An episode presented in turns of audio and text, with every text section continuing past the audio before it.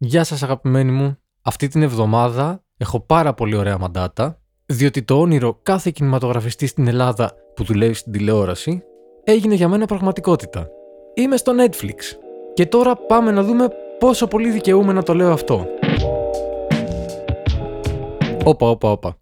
Πριν το δούμε, αποφάσισα ότι πρέπει να σας δίνω ένα call to action και στην αρχή του επεισοδίου, μπας και αποκτήσω κανένα follower παραπάνω. Οπότε, για να μην χάνετε επεισόδιο, που δεν τρέχει και τίποτα, αλλά για να μην χάνετε επεισόδιο, ακολουθήστε το «Ας το δούμε και αυτό» στο Spotify, στο Apple Podcasts ή κάντε ένα subscribe στο YouTube. Και τώρα πάμε να δούμε πόσο δικαιούμαι να λέω ότι είμαι στο Netflix.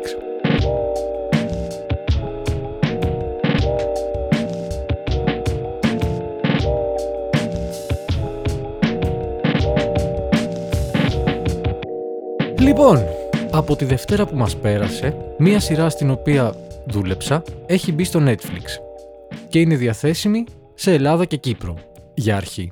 Είναι μόλις η τρίτη ελληνική σειρά που μπαίνει στο Netflix ή η δεύτερη, ουσιαστικά δύο σειρές του Antenna Plus μπήκανε στο Netflix. Η μία είναι το Soseme που είναι η σειρά που δούλεψα και η άλλη είναι οι σέρες του Γιώργου Καπουτζίδη. Αλλά επειδή είναι ο Καπουτζίδη, ας πούμε ότι θα του δώσουμε μια προτεραιότητα να γίνει αυτός η δεύτερη σειρά που μπήκε στο Netflix μετά το μαέστρο του Παπακαλιάτη. Και ας κρατήσει το Σώσαμε την τρίτη θέση, που κι αυτή έχει μετάλλιο. Καλά είναι. Προσέξτε, μην παρεξηγηθούμε, λέω για σειρές, γιατί ταινίες ελληνικές πλέον το Netflix έχει. Δεν είναι ότι δεν έχει.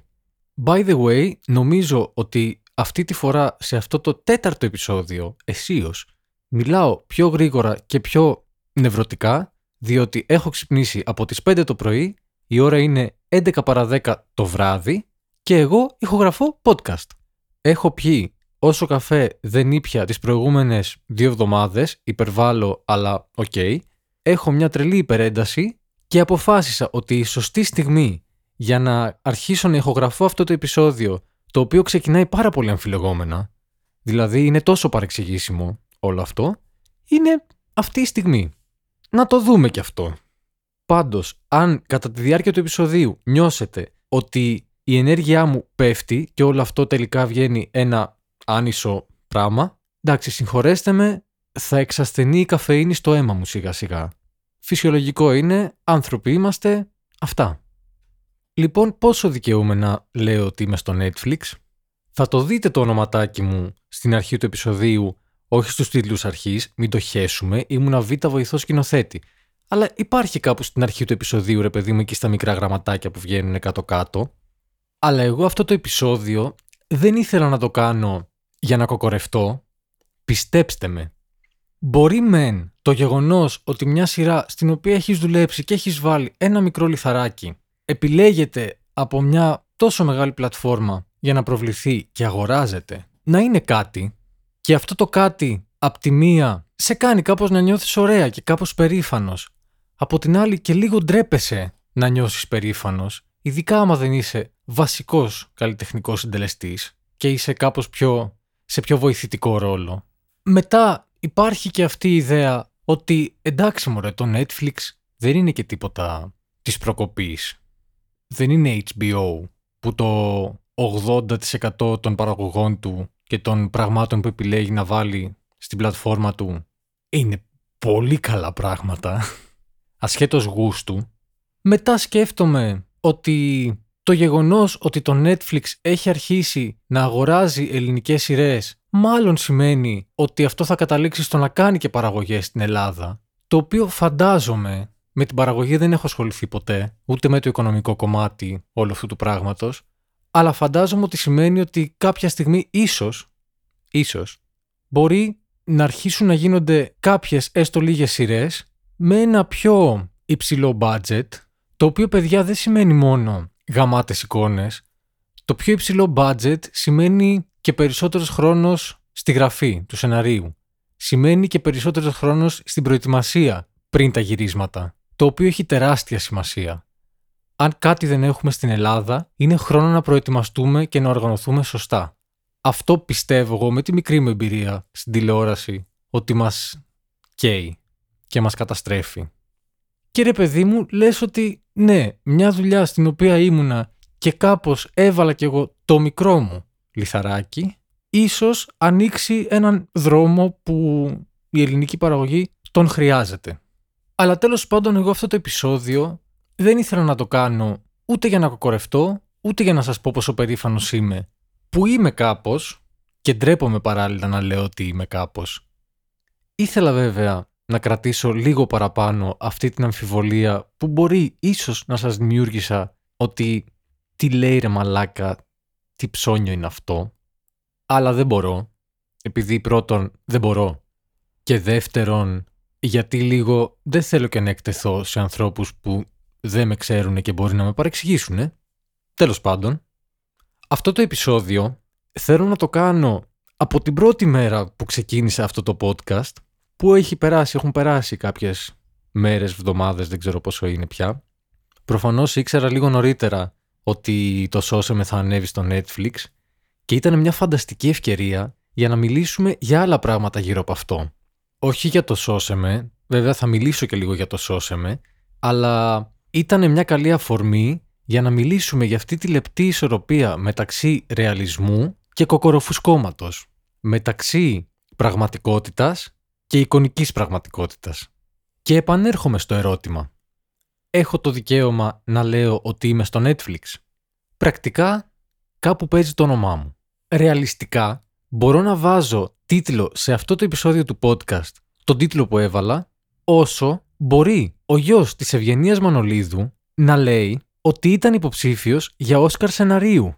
Για όποιον δεν θυμάται, μπορώ να απαγγείλω λίγο από ένα καταπληκτικό άρθρο στο NGR πέρσι στις 5 Φεβρουαρίου.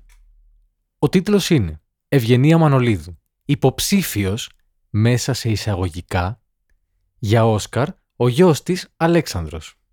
Και το άρθρο πάει ως εξής. Υποψήφιος μέσα σε εισαγωγικά για Όσκαρ είναι ο γιος της Ευγενίας Μανολίδου Αλέξανδρος, ο οποίος συμμετείχε στην ταινία Glass Onion A Knives Out Mystery σε τέλεια ελληνόγλικα, η οποία προτάθηκε για το καλύτερο διασκευασμένο σενάριο. Το άρθρο μας συστήνει ποιος είναι ο γιος της Ευγενίας Μανολίδου και του Θοδωρή Μανολίδη, είναι ο 27χρονος πέρυσι, 28χρονος φέτος, Αλέξανδρος, που είναι σκηνοθέτης, κινηματογραφιστής και φωτογράφος. Και μετά το άρθρο συνεχίζει με δικό του quote, που είναι το εξής.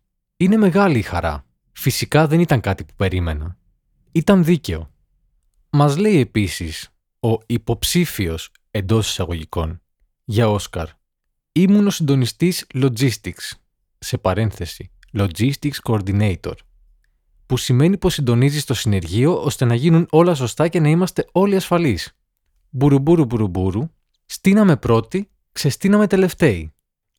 Μας λέει για τον Ντάνιελ Κρέγ ότι του έκανε μεγάλη εντύπωση και κρατάει ότι ήταν απίστευτα συγκεντρωμένος, μάθαινε όλο το σενάριο ώστε αν δεν βγει κάτι σωστά να μπορεί να λειτουργήσει πάνω σε αυτό, ότι ήταν πολύ αφοσιωμένος και όσον αφορά όλο το cast, ήταν όλοι πολύ επαγγελματίες και δεν φαίνονταν να βγαίνουν εκτός από τους υπόλοιπους. Το οποίο, ό,τι καταλάβατε κατάλαβα, τέλος πάντων. Θέλω να πω, μπορεί να κάνω και λάθος, αλλά who cares, ότι εμένα η δουλειά του Αλέξανδρου μου φαίνεται λίγο όχι επάξια για Όσκαρ. Και όχι επειδή δεν είναι σκληρή δουλειά, οι άνθρωποι που στείνουν πρώτοι σε μια παραγωγή και ξεστείνουν τελευταίοι, συνήθως είναι αυτοί που κουράζονται περισσότερο από όλους σωματικά. Αλλά τα Όσκαρ είναι βραβεία που δίνονται σε καλλιτεχνικούς συντελεστές.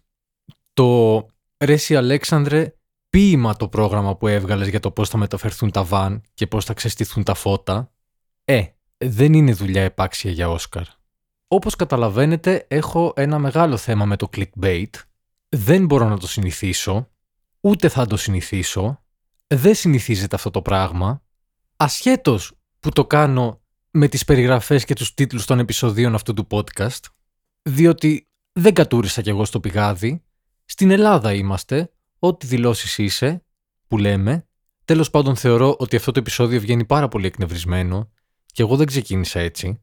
Για να γελάσουμε ήθελα να διαβάσω το άρθρο για τον Αλέξανδρο που ήταν υποψήφιος σε εισαγωγικά για Όσκαρ και όχι μόνο αυτό. Πάνε και βάζουν εισαγωγικά για να είναι και καλυμμένοι. Το καταλαβαίνετε. Πάνε και βάζουν εισαγωγικά για να είναι καλυμμένοι. Εφόσον έχει εισαγωγικά, δεν είναι ψευδής είδηση. Τέλος πάντων, πρέπει να αλλάξω θέμα, να ερεμήσουμε λίγο, να κατεβάσω και τη φωνή μου. Ας πούμε για το Threads. Όχι εντάξει. Right matrix of energy beyond belief, or most human conception. You'd be surprised to know how much knowledge and communication can be carried on its wave. wave, wave, wave. Όχι παιδιά, θα συνεχίσω τον καταγγελτικό λόγο σε αυτό το επεισόδιο. Ένα άλλο πραγματάκι που με απασχολεί χρόνια τώρα, από τότε που έχω αρχίσει να ασχολούμαι και να δουλεύω στον ευρύτερο χώρο της οπτικοακουστικής παραγωγής, είναι το πόσα φεστιβάλ κινηματογράφου υπάρχουν με το εντός εισαγωγικών κάνες στο όνομά τους. Πραγματικά οι μισοί άνθρωποι που έχουν κάνει μία μικρού μήκους έχουν περάσει από το φεστιβάλ των Κανών. Το 1% αυτών των ανθρώπων είναι αυτοί που πραγματικά έχουν πάει στο φεστιβάλ των Κανών αυτό που εννοούμε όλοι. Για τους υπόλοιπους, έχει ο Θεός φεστιβάλ Κανών. Άλλα, αλλά έχει. Η μία κομπίνα που υπήρχε και έχω δει να επαναλαμβάνεται μέσα στα χρόνια είναι η εξής. Το φεστιβάλ των Κανών, το official, το κανονικό φεστιβάλ των Κανών, είχε και νομίζω έχει ακόμα, δεν είμαι 100% σίγουρος, ένα τμήμα που λεγόταν Short Film Market. Αυτό το τμήμα δεν είναι διαγωνιστικό τμήμα, είναι ή ήταν, η αλήθεια είναι ότι τα τελευταία χρόνια δεν το έχω παρακολουθήσει, γιατί κατάλαβα την μπλόφα είναι, είναι ουσιαστικά ένα τμήματάκι του φεστιβάλ, όπου ο καθένας μπορεί να πληρώσει ένα ποσό, όχι ιδιαίτερα μικρό ποσό, και να υπάρχει η ταινία του, φαντάζομαι ένα DVD, σε αυτό που λέμε αγορά του φεστιβάλ. Δηλαδή ένας χώρος, είτε πραγματικός είτε ψηφιακός, όπου μπορείς να δεις μια ταινία. Δεν ξέρετε πόσες φορές έχω δει ταινίες να συμμετέχουν στο φεστιβάλ των Κανών επειδή απλά πληρώσανε ένα ποσό για να μπουν σε αυτό το film market και πόσο κάποιοι άνθρωποι έχουν χρησιμοποιήσει αυτό το διαφημιστικό τρικάκι για τους δικούς τους λόγους. Και πάλι δεν μπορείς να τους πεις κάτι, διότι το film market είναι σαν τα εισαγωγικά πριν. Ήτανε στο φεστιβάλ των Κανών. Μπορεί όχι στο διαγωνιστικό τμήμα ή σε οποιοδήποτε διαγωνιστικό τμήμα, δεν έχουν επιλεγεί από κάπου, αλλά υπάρχουν στο φεστιβάλ των Κανών. Και αυτό αρκεί. Λες κάνες, τελείωσε. Από εκεί και πέρα, εκτός του φεστιβάλ των Κανών, το φεστιβάλ που όλοι ξέρουμε και στο οποίο αναφερόμαστε, υπάρχουν τα εξής φεστιβάλ. Κάντε λίγο υπομονή, θα τελειώσει η λίστα. Cannes Short Film Festival. Animation Day in Cannes. Πες αυτό δεν περνάει. Cannes Film Awards. Festival International du Film Panafricain de Cannes. Βλάχος, τέλος πάντων, de Cannes. Cannes Indie International Film Festival. Cannes World Film Festival. Cannes Indie Shorts Awards. Τέλος πάντων, επειδή βαρέθηκα κι εγώ ο ίδιος, είναι 17 φεστιβάλ, μόνο σε ένα site που βλέπω. Όλοι αυτοί πήγανε στις Κάνες, την πόλη.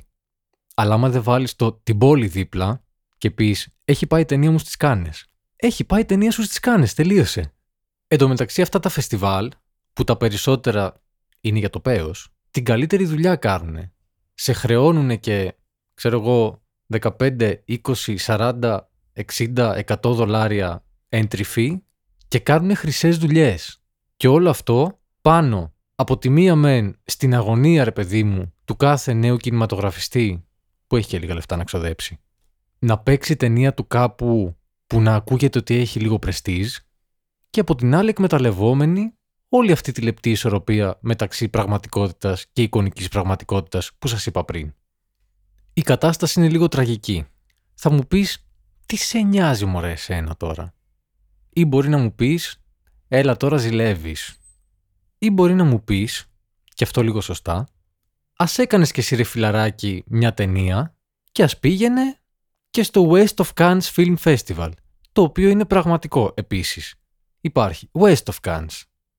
Ή στο επίσης πραγματικό International Film Festival Cannes France, το οποίο δεν γίνεται καν στις κάνες, γίνεται στο Paymenade, που φαντάζομαι είναι κάποιο χωριό 20 χιλιόμετρα από τις κάνες. Και έχω και δίκιο, αυτό το αποσπασματάκι είναι λίγο μονταρισμένο, μόλις το έψαξα, είναι 20 χιλιόμετρα από τις κάνες, 22,7 για την ακρίβεια. Τέλος πάντων, αυτό που εμένα με απασχολεί είναι ότι περνάει μηχανάκι την ώρα που ηχογραφώ. Είναι ότι περνάει κι άλλο μηχανάκι την ώρα που ηχογραφώ. Αυτό που με απασχολεί μωρέ είναι ότι με κάτι τέτοια χάνεται το νόημα. Ότι έτσι όπως έχει γίνει το πράγμα μας νοιάζει περισσότερο να φαίνεται ότι κάτι είναι καλό παρά να είναι. Τέλος πάντων, το βάρινα λίγο βραδιάτικα. Δεν ξέρω τι ώρα το ακούτε εσείς αυτό. Εγώ βραδιάτικα το έχω γραφώ, που δεν έχει και φασαρία στο παγκράτη, λέμε τώρα. Ας πέσει η μουσική του τρίτου μέρους, να σας πω και γιατί είμαι στο Netflix. Πάμε, μαέστρο. Μαέστρο. Χιμωράκι.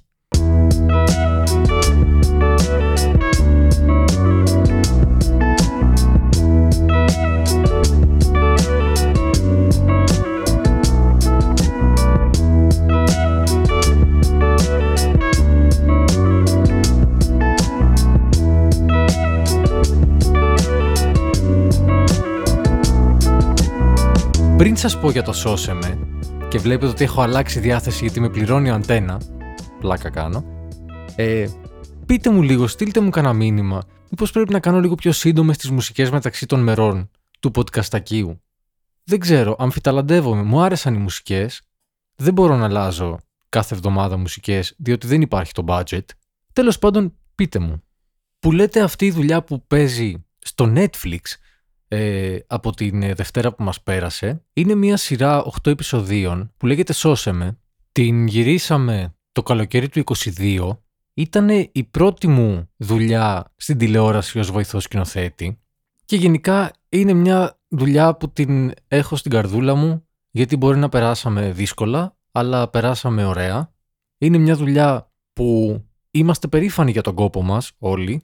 Εκεί γνώρισα τον αγαπημένο μου Πιέρο, Ανδρακάκο, το σκηνοθέτη, ο οποίος, by the way, είναι ο άνθρωπος που μπορεί να λέει «Είμαι πια στο Netflix» και δεν είναι γλύψιμο, είναι πολύ ειλικρινές και είναι και μεγάλη χαρά που ρε παιδί μου αυτό ήταν ε, ένα σενάριο δικό του και του Δημήτρη του Σίμου βασισμένο και στο βιβλίο του Δημήτρη του Σίμου που το περισσότερο από τον Πιέρο ξέρω ότι το τρέξανε με, με πολύ φροντίδα και αγάπη πριν μπούμε και εμείς όλοι οι άλλοι σε αυτό το project. Σας συστήνω να τη δείτε, έλα έχετε Netflix, μπορείτε να τη δείτε πια, δεν είναι σαν τον Antenna Plus, επειδή νομίζω ότι ο κόπος μας έβγαλε ένα ωραίο αποτέλεσμα, να είστε λιγότερο διστακτικοί στις ελληνικές σειρές, σε κάποιες τουλάχιστον, γιατί το Netflix μέσα έχει πολύ σαβούρα, το σώσαμε δεν είναι στη σαβούρα, να ξέρετε. Also, αν δεν βλέπει κανείς ελληνικές σειρές, έστω και τις καλές. Δεν πειράζει που δεν είναι αριστουργήματα της μικρής οθόνης. Δεν έχουμε το budget να τις κάνουμε αριστουργήματα. Α μην γελιόμαστε. Αυτό που εμείς γυρίζουμε μέσα σε τρεις μήνες, στην Αμερική μπορεί να το γυρίζουν έξι, οχτώ. Ή μπορεί να έχουν τα διπλάσια άτομα να τρέχουν. Τα τριπλάσια. Λίγα λέω. Τέλος πάντων, αν δεν βλέπει κανείς κάποιες ελληνικές σειρές που έχουν μια αλφα ποιότητα και μια αλφα φροντίδα, δεν θα συνεχίσουν να γίνονται ελληνικές σειρές. Καλές. Και θα συνεχίσουμε να παραπονιόμαστε ότι η ελληνική τηλεόραση είναι και τον Μπέοντα, διότι κανείς δεν δίνει ποτέ καμία ευκαιρία σε κάτι που είναι ένα σκαλάκι παραπάνω. Και καταλαβαίνω την καχυποψία, διότι την είχα κι εγώ πριν ξεκινήσω να δουλεύω στην ελληνική τηλεόραση, αλλά βλέποντας κάποιοι άνθρωποι τι προσπάθεια κάνουν και πόσο το περιβάλλον δεν τους βοηθάει και το περιβάλλον σχηματίζεται και από το πόσοι βλέπουν αυτές τις προσπάθειες, έμορε παιδιά είναι κρίμα. Με αυτά και με εκείνα ξέχασα να σας πω ότι είδα το Poor Things. Δεν θα σας πω τίποτα γι' αυτό, έχετε ακούσει τα πάντα, by now φαντάζομαι. Το μόνο που θα πω εγώ για να συνεισφέρω σε όλο αυτό το διάλογο, μονόλογο, whatever, είναι ότι τρεχάτε είτε για να το αγαπήσετε είτε για να το μισήσετε, το μόνο σίγουρο είναι ότι ο άνθρωπος έκανε κάτι που είναι για να συζητηθεί. Και θα αρκεστώ σε αυτό.